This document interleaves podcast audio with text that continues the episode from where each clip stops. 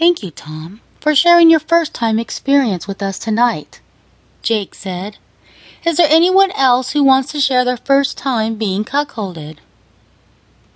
Jared raised his hand. Okay, Jared. The attention is all on you now, Jake said and sat down.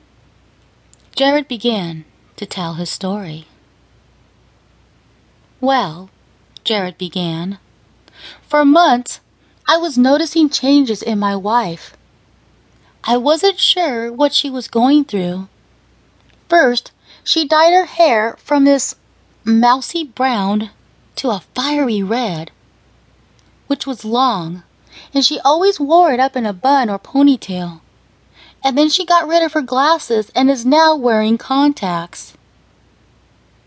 My wife had always been this quiet little woman who stood at about five foot tall. She always wore low heeled shoes or no heels at all, mostly sneakers and flats. She never really dressed up for anything and usually only wore shorts and a t shirt or tank tops, never a dress or a skirt. My wife Irene never had much in the chest department.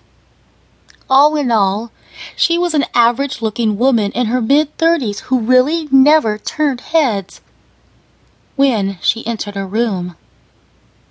Although she was very intelligent, which was what attracted me to her in the first place. Then her beauty came out. I mean, I'm no looker or anything, and we had taken things slow at first, and then our love developed. I had asked her to marry me ten years ago after a year of dating. Shortly after that, we were married, and now we live in a nice home in the suburbs. We are both scientists and are committed to our careers and each other, which is why we never had any children. Or so I thought we were committed to each other.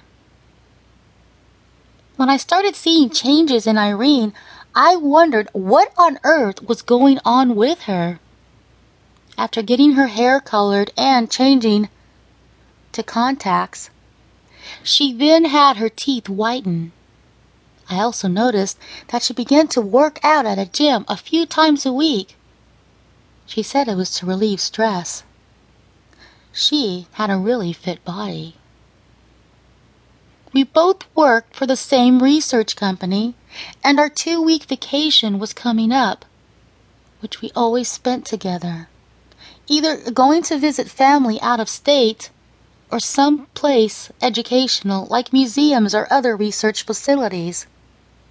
This year, when it was time for discussing our vacation, things were different.